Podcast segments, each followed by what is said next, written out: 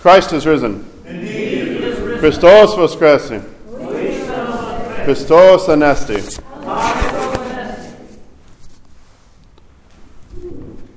If you want to sit down, you're welcome to sit down.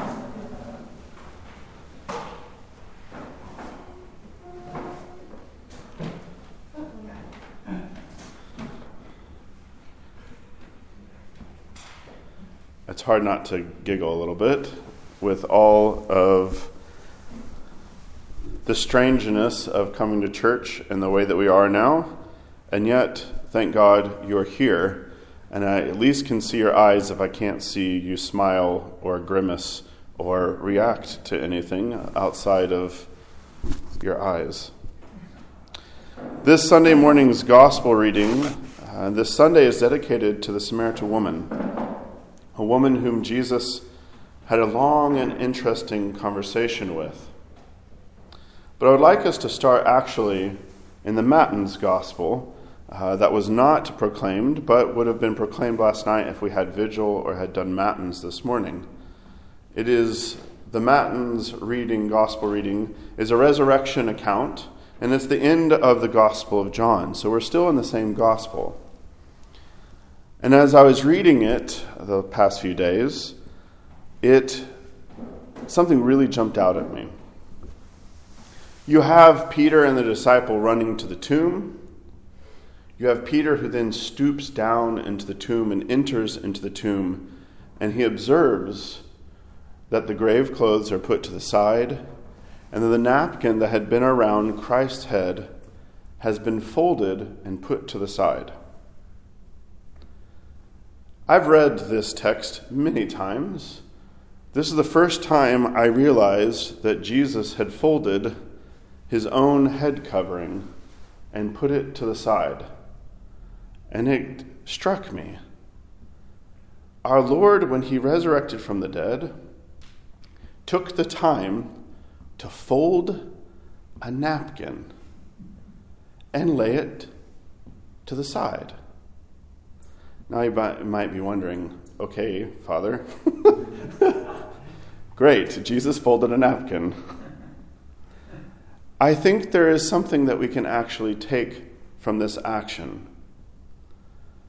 I see in this, and our Lord, his eyes open, he takes off what had been around his head, and he actually takes a moment to sit and fold a napkin and then put it in a spot. I know we see a lot of Renaissance imagery or paintings, right? You're probably very familiar with Christ coming out. He looks like a Roman soldier, even though there's Roman soldiers spewed around the front of the sepulchre. But you see him, he's triumphant, he's come out. It's almost like uh, a lightning bolt has struck from out of the tomb, and he's there triumphant. He even has uh, the cross as his symbol of salvation.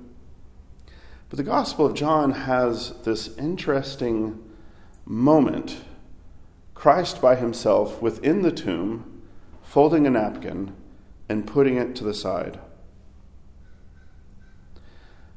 God cares about details.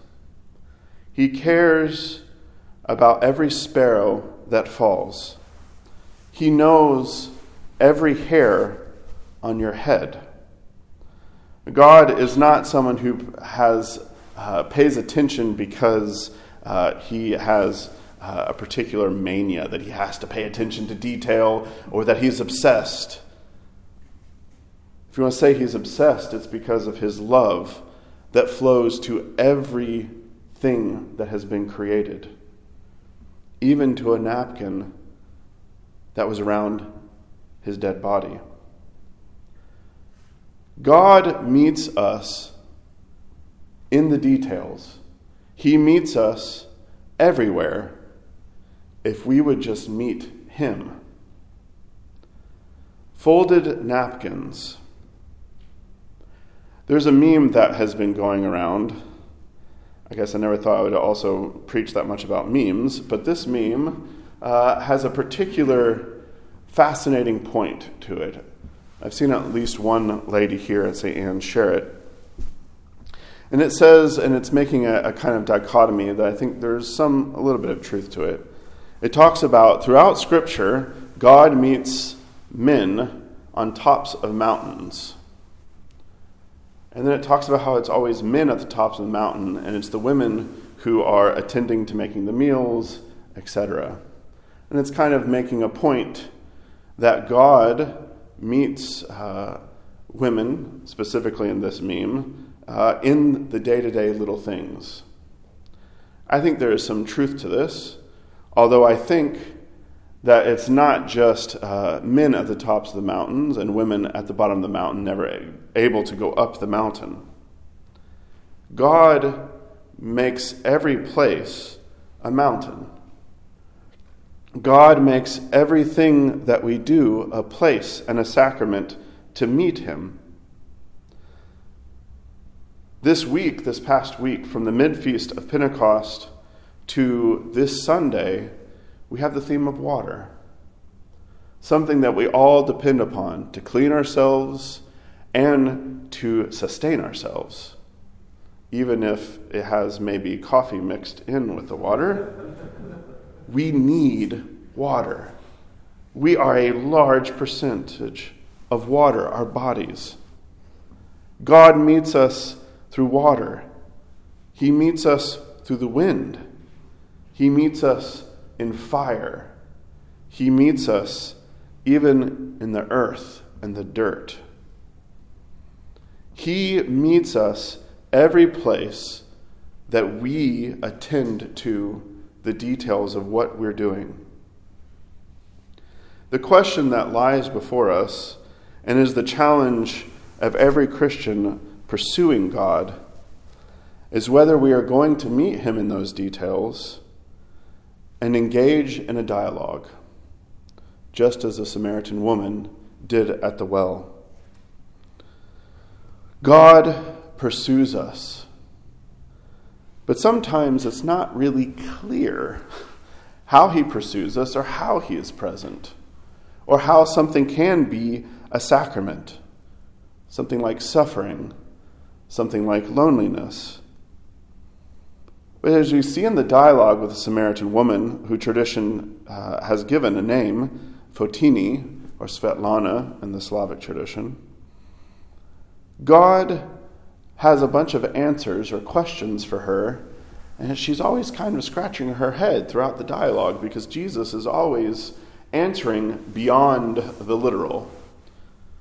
He's always answering and pushing the dialogue to the depths. She could have just said, okay, this guy's a little weird, maybe a little creepy, and I'm going to get my water and I'm going to walk away. She persists. When God in the details is unclear, when things are unclear, Fotini gives us a light to guide the way. Fotini shows us that we can pursue him even when things are unclear.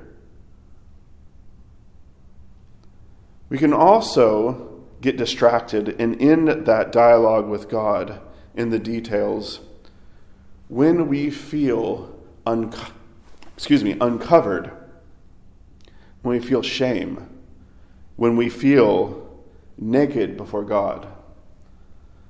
In the dialogue that Fotini has with our Lord, he asked about a husband, and she says, I have no husband. And he says, You're right. You have had five husbands, and the one that you're with is not your husband. This is again an opportunity for her to say, okay, too much. We've gone too far. This is my personal business. I am now going to return home with my water and maybe think about that guy at the well another day. Hopefully not.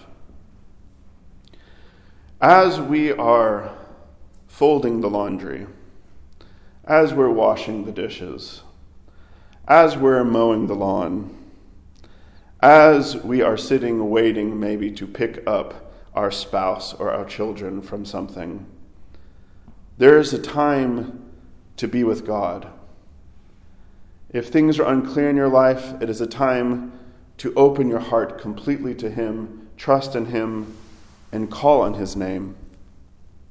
If it's a time where you feel exposed before Him, do not worry. He's clothed you with light.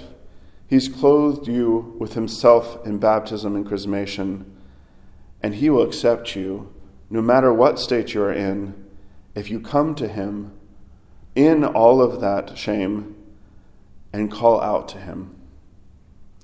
Brothers and sisters, let us find God in the details, the small details of our life. The folding of a napkin can lead us all the way to heaven.